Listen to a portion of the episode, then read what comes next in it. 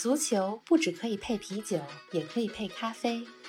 足球不只有感性欢呼，也有理性分析。足球不只有皇马、巴萨、梅西、C 罗，也有不为人知但值得歌颂的球队和球员。足球不只是九十分钟的体育比赛，可以贯通世间万象，纵横五洲四海。足球小世界，世界大球场，一杯咖啡的时间，陪你聊足球，但不止于足球。听众朋友们，大家好，欢迎来到新一期足球咖啡馆。王老师你好，林子好。哎，每到周六啊，我这隔空都能感觉到你特别忙。除了录节目呢，还要看比赛直播，看完比赛还得写球评产粮，再加上平时工作的事儿就很多。我觉得你快成超人了。哎，我这不是乐此不疲嘛，而且疫情期间好多了。要是没疫情的话，平时还会多一个任务。什么呢？就是跑到不同的城市、国家去现场看球啊。现在这事儿没了，所以还好。不过最近重要的比赛确实有点多，而且还都是关键比赛、德比战啊。你看上礼拜六，利物浦和埃弗顿之间，这是英格兰的莫西塞德德比，是啊，对吧？然后上礼拜六还有米兰德比，没错。今儿晚上又是皇马与巴萨。一年两度的西班牙国家德比，对德比战不断啊！哎，真的是说到这德比战，上周六的这个利物浦和埃弗顿的比赛，我也关注了。比赛最后二比二，而且还有一些争议的事件发生啊，比如这个范戴克受伤啊，以及利物浦最后时刻绝杀进球还被吹掉了。我觉得每次一到德比大战都特别的火药味十足啊，总有种大事要发生的感觉。哎，冯老师，而且过去都快一周了，我看大家其实还都在议论上周的这个比赛。说到这个，我看你也写了一个关于莫西塞德德比的故事，给我们简单说说呗。上礼拜的莫西塞德德比呢，我写了一个故事，叫做《莫西塞德德比的小人物大故事》。是的。那么这个故事的主人翁呢，叫阿布莱特。嗯。他是在八十年代和九十年代效力于利物浦和埃弗顿，效力过两个球队。嗯。而且他是唯一一个。代表两支球队都获得足总杯冠军的球员，同时被红蓝两队的球迷们爱戴的。嗯，但是在他四十六岁的时候，就是二零一二年的时候，他就不幸去世了。嗯嗯，在他的告别仪式上，很多足坛的名宿，像杰拉德，嗯，像肯尼达格利什，像。啊，莫耶斯、贝尼特斯这些知名的教练参加了他的葬礼。嗯，在他葬礼上，嗯，在他灵柩到达教堂的时候，响起的是利物浦的队歌《你永远不会独行》。嗯，在告别仪式结束的时候，响起的是埃弗顿的队歌之一，叫做《The Cars》。嗯，所以他虽然是一个小人物，但是是被两个队球迷一直爱戴着。嗯，我觉得在莫西塞德德比，包括一些足坛的大事件当中，我们可能总关注那些大人物，但是实际上有一些小人物，他们值得被歌颂。所以上礼拜我写了这个故事，不给大家展开讲了。嗯，大家如果感兴趣的话，可以关注我的微信公众号“逢球必看”。对，大家可以去冯老师的公众号仔细看看这个故事。呃，咱们回到今天的主题吧。其实有一阵子没说西甲了啊，今天的主题叫“谁能打破皇马、巴萨的统治”。我觉得，尽管说咱们节目里主题语里有一句话说足球不只有皇马、巴萨、梅西、C 罗，但是冯老师今天你必须得先给我们说说皇马、巴萨，因为大家都知道啊，就在北京时间今晚，皇马和巴萨的西班牙国家德比就要打响了。但凡稍微关注点足球的人就知道，皇马和巴萨每年的比赛，那应该是每年全世界收视率最高的俱乐部赛事了。但我还是想听你说说啊，这个皇马巴萨的西班牙国家德比，它和其他德比大战相比，有哪些独特之处呢？哎，德比呢，通常是指同城球队，对呀，尤其是一个城市里边水平比较相当的两个球队之间的比赛。咱们之前也讲到了，一城不能容两支球队嘛，就跟一山不能容二虎一样。没错。呃，之前节目里边说过了，莫西塞德德比、曼彻斯特德比、凯尔特人和流浪者之间的格拉斯哥德比，没错。德国鲁尔区德比，嗯，阿根廷的超级德比，呃，河床和布卡青年之间，嗯，呃，但是上边这些德比呢，基本上都是一个城市或者同一个区域的两个球队。而西班牙国家德比，嗯，它却是这个国家两个不同的大城市，嗯，两个。豪门球队之间的比赛，所以这也是德比战一种广义的说法。嗯，对，其实也是这十几年、二十年才这么叫，以前没人叫说呃两个不同城市的球队比赛，这也叫德比。对呀，这一两年这种说法还比较火。嗯，你像呃意大利的国家德比，尤文图斯和国际米兰；德国的国家德比，经常大家认为是拜仁和多特。没错啊，其实这两支球队是不是同一个城市的？嗯，这西班牙的国家德比哈，嗯，英文或者说西语它叫 El Clasico。嗯啊，实际上呢，它字面的翻译叫做就是经典大战。啊，后来咱们翻译翻译就成国家德比了，是这么来的。那你刚才问到我说，西班牙国家德比跟其他德比相比有什么不一样的地方？咱们先说第一个哈，就是这两个球队都是超级球队，无论在西班牙还是在欧洲，嗯，奖杯次数，包括他们的财务状况啊，我看过福布斯公布的呃数据，说这俩球队也是。世界上最赚钱的两个足球俱乐部，非常成功。另外这两个球队的球星啊，也是这个非常众多。嗯，咱们开句玩笑话说哈，说一个球星在他退役的时候，嗯，他总要跟别人讲一讲自己光辉的职业生涯，对吧？我第一个能说的呢是，哎，我这个世界杯、欧洲杯、美洲杯这些大的赛事怎么样？嗯，或者欧冠怎么样？嗯，那接下来再说呢，再能吹的就是，哎，我在西班牙国家德比里。进过皇马的球，进过巴萨的球，对呀。所以 你像一些知名的球星，比如迪斯蒂法诺、克鲁伊夫、桑切斯、马拉多纳，这是呃之前的这些明星了啊。嗯。呃，然后往近了说啊，罗纳尔迪尼奥、齐达内、梅西，包括两个罗纳尔多，一个巴西的罗纳尔多，一个现在葡萄牙的 C 罗，是这么多球星，他们都经历过西班牙国家德比，嗯，而且都在国家德比上有。好的表现，好的发挥，嗯，所以你刚才说了，但凡是了解点足球的人，就知道皇马、巴萨的比赛。那么在全世界，实际上西班牙国家德比，它不只是属于西班牙的，而是属于全球球迷的。据说观看直播或者录播的人，嗯，至少达到一亿以上的观众。就对，他第一就是影响力就这么大，没错，全球关注啊。哎，但他们这两个队战绩互相比赛的时候，战绩如何呢？哎，特别有意思的是哈，如果不算那个友谊赛，嗯，只算正式的大的比赛，怎么样？这俩队目前呢，一共踢过二百四十四场正式比赛，各赢了九十六场，哎呦，平了五十二场，嗯，所以今儿晚上这比赛很重要，谁赢了谁就先占据领先优势，对吧？谁能打谁就到九十七场赢球了，没错。对，除了这二百四十四场以外，两队还踢过一些友谊赛，嗯，那么正式比赛加友谊赛一共踢过。二百七十七场，就如果包括那些友谊赛，巴萨赢的稍微多一点啊。哎，那咱们接着说呀，这个它跟其他德比还有什么不一样啊？你刚说了一个，第二个呢？还有一个特别不一样的是，这俩俱乐部它代表不一样的政治立场。怎么说？这皇马呢，呃，是首都球队，嗯，被认为是这个西班牙国家正统的代表，代表着西班牙民族主义啊，首都球队嘛，对吧？巴塞罗那呢，它。所代表的是加泰罗尼亚这个区域。咱们关注国际新闻的朋友们一定知道，加泰这些年来一直在啊想从西班牙独立出去。是的。然后巴萨呢也说，哎，我特别支持加泰罗尼亚的独立。嗯，大家都知道这个前几年的时候，嗯，还有一个新闻，嗯，也是之前巴塞罗那的球员，巴塞罗那的教练，现在是曼城的教练，嗯，世界知名教练瓜迪奥拉，嗯，他就因为在执教的时候。佩戴了一个黄丝带，这黄丝带就代表加泰独立的。对呀，结果把足球和政治掺和在一块儿了，还被英国的足总给罚款了。嗯，所以说呢，简单来讲，巴萨从创立之初，它就代表着加泰罗尼亚地区。嗯，就跟这首都就对着干，尤其是呃西班牙这个弗朗哥政权期间，呃，大家都知道弗朗哥是一个独裁政府了。嗯，啊，他在统治时期还枪决过巴萨的。俱乐部的主席啊，原来的主席，所以两队之间的矛盾错综复杂。是的，人家也有说说皇马，他是西班牙政府，包括尤其是在弗朗哥这个统治期间，这是有后台的。而巴萨则代表着那些不屈于首都的这个对加泰罗尼亚地区的统治，一直要抗争的这部分的人。所以俩俱乐部代表着不同的立场。而且又对于这种大俱乐部来讲，嗯，他特别在乎自身传统，嗯，就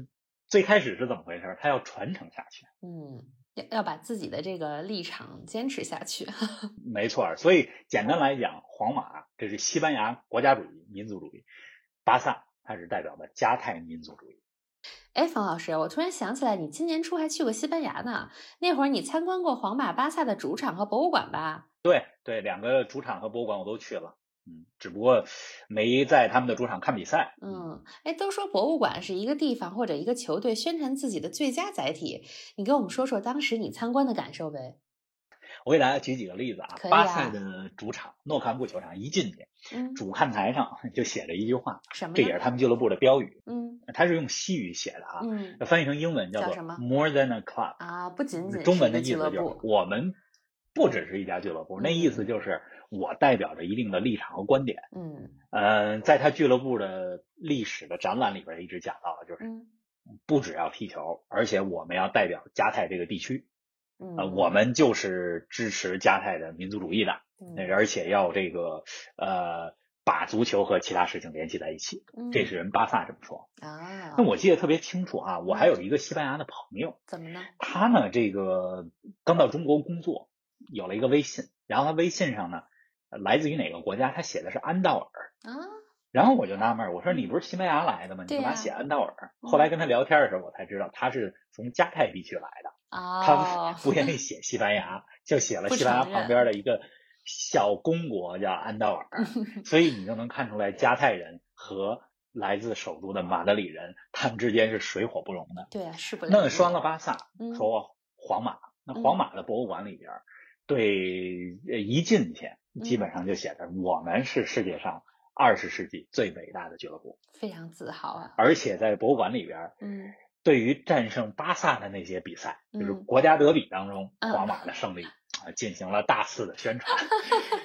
这个有点意思。所以你能看出来，两个队都是通过博物馆在宣传自己的主张，对吧？嗯。呃，也要告诉来参观的人，不管是球迷还是非球迷，嗯，这国家里最棒的俱乐部，这是我们，不是另外一城市里那对，没错。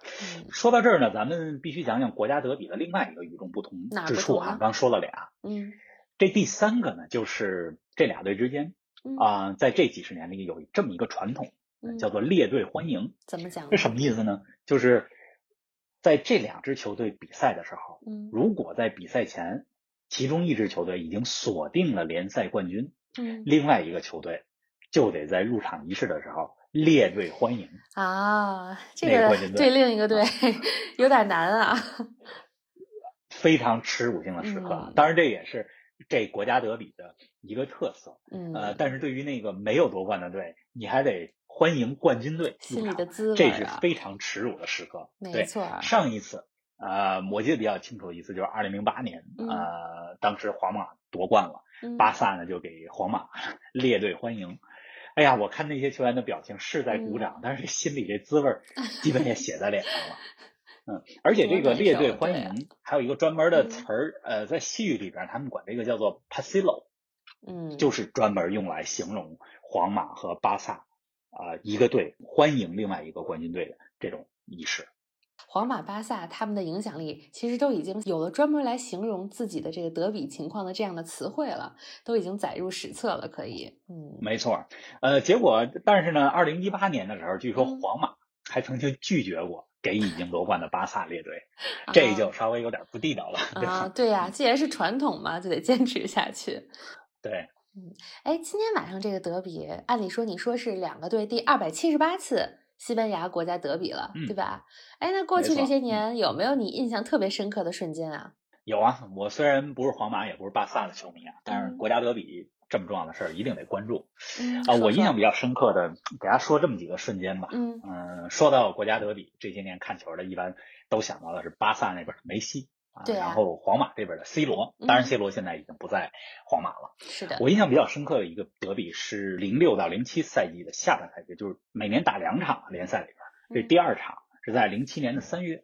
嗯。那场比赛呢，巴萨和皇马打成了三比三啊，梅西。在那场比赛中上演了帽子戏法。那个时候的梅西穿的球衣还是巴萨的十九号球衣，还很年轻啊。当时他二十岁。嗯，呃，这是梅西在西班牙国家队比中第一次上演帽子戏法，也标志着梅西的横空出世。是啊，我记得那场比赛特别。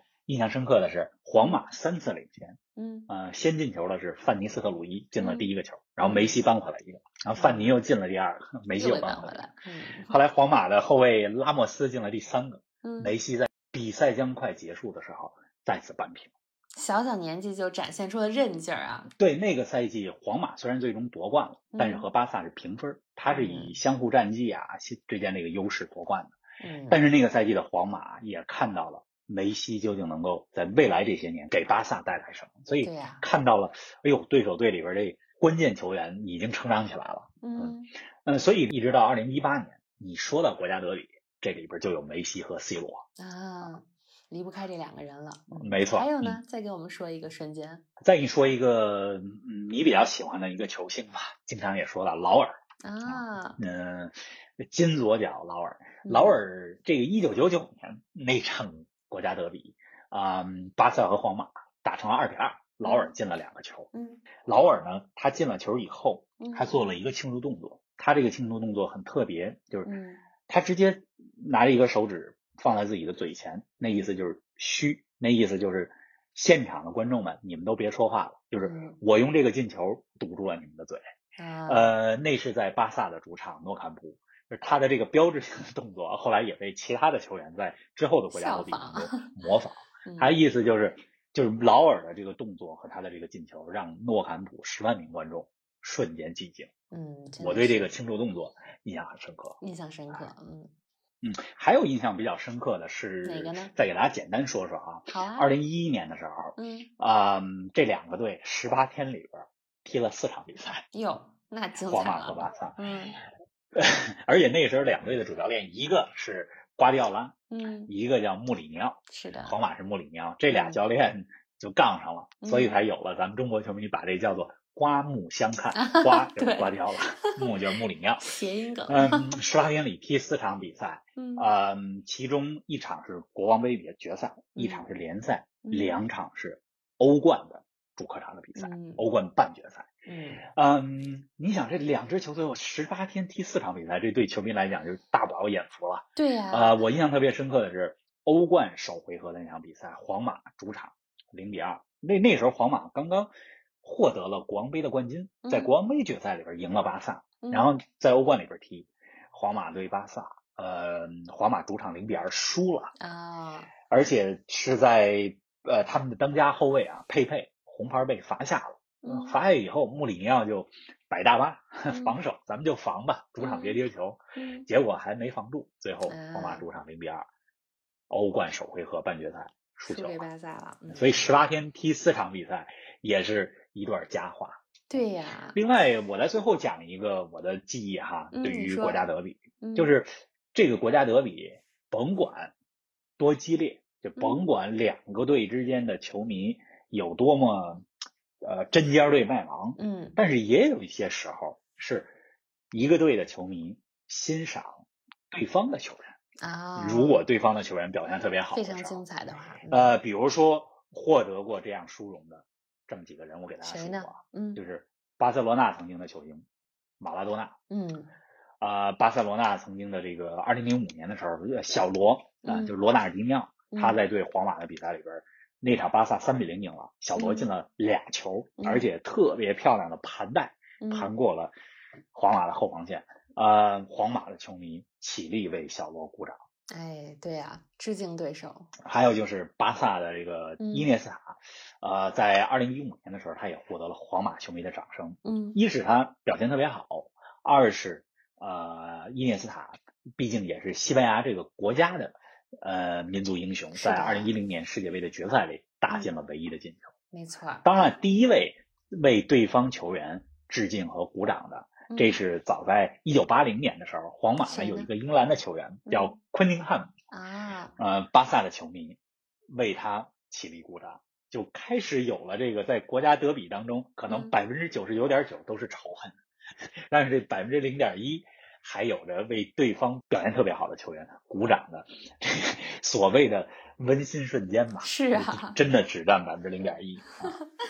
哎，咱们这个话题回到今天说的这个，谁能打破皇马、巴萨的统治啊？前几次咱们说谁能打破拜仁在德甲的统治，今天呢就说说西甲。冯老师，我听说皇马、巴萨今年其实都不是最佳状态啊，而且巴萨今年夏天又闹了梅西要走这一出，咱们还聊过一次。那可不可以说今年是其他球队打破皇马、巴萨统治的最佳机会呢？哎，完全可以这么说。嗯啊，咱们先给大家说说皇马、巴萨近期的状况啊。好啊。然后有了这个背景以后，再说其他哪个队最有可能打破。嗯。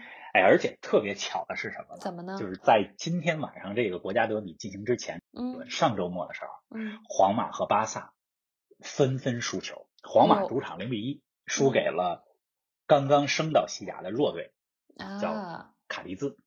嗯，巴萨呢客场零比一输给了赫塔费，也是一个。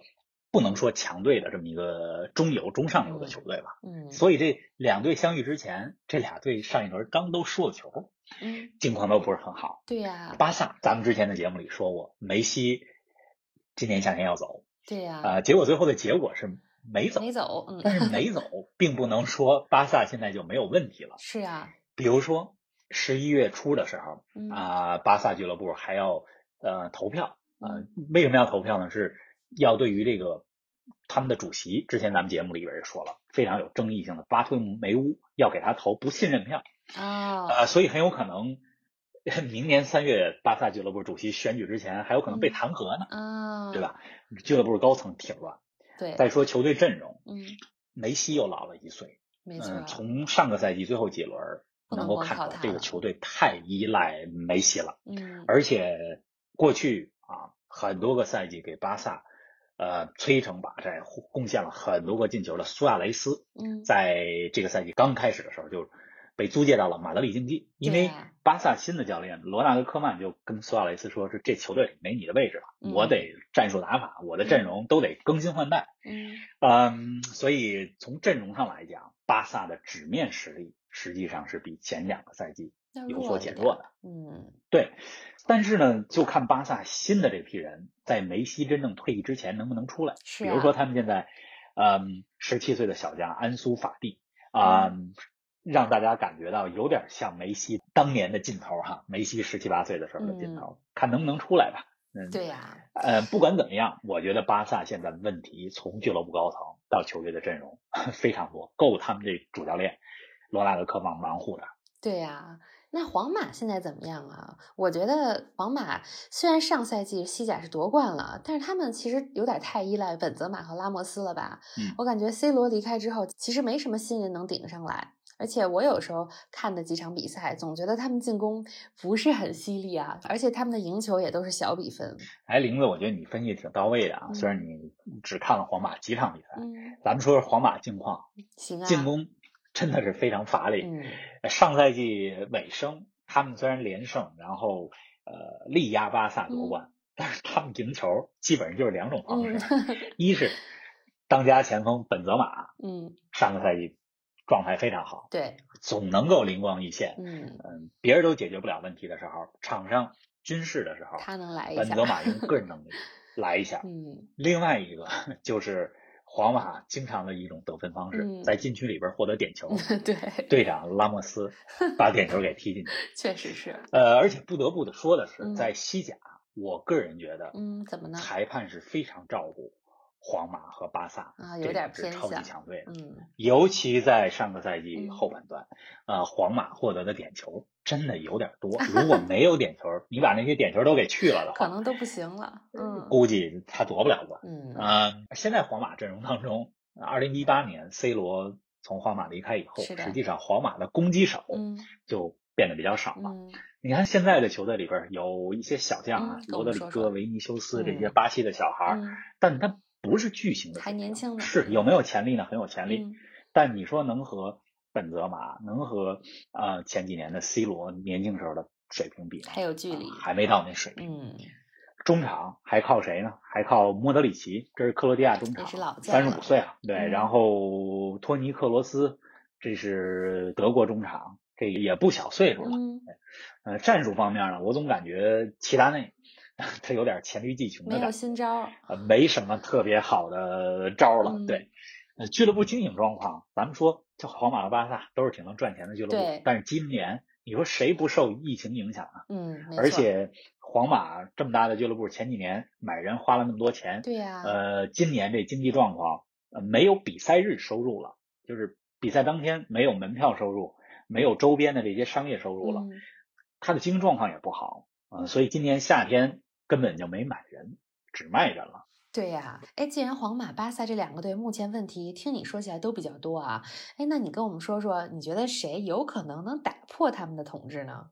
呃，先来给大家 说说过去这三十年里，皇马、巴萨对西甲的统治。这三十个赛季只有五回是其他球队夺冠，二十五年都是皇马、巴萨。嗯，这五回里边，两回是马德里竞技马竞，两回是。巴伦西亚或者叫瓦伦西亚，一回是拉科鲁尼亚，但是拉科鲁尼亚曾经在欧冠里边有过超级拉科的辉煌，现在已经进入到西班牙的第三级别联赛，又落寞了，啊，辉煌不再。对，那这个赛季比较有可能谁呢？我觉得是两个球队，一个是马德里竞技，嗯，他们也是上一支除了皇马、巴萨原队夺过冠的球队，二零一四年夺过冠军。啊，班底非常稳定。这个咱们之前说到了匪帅，对吧？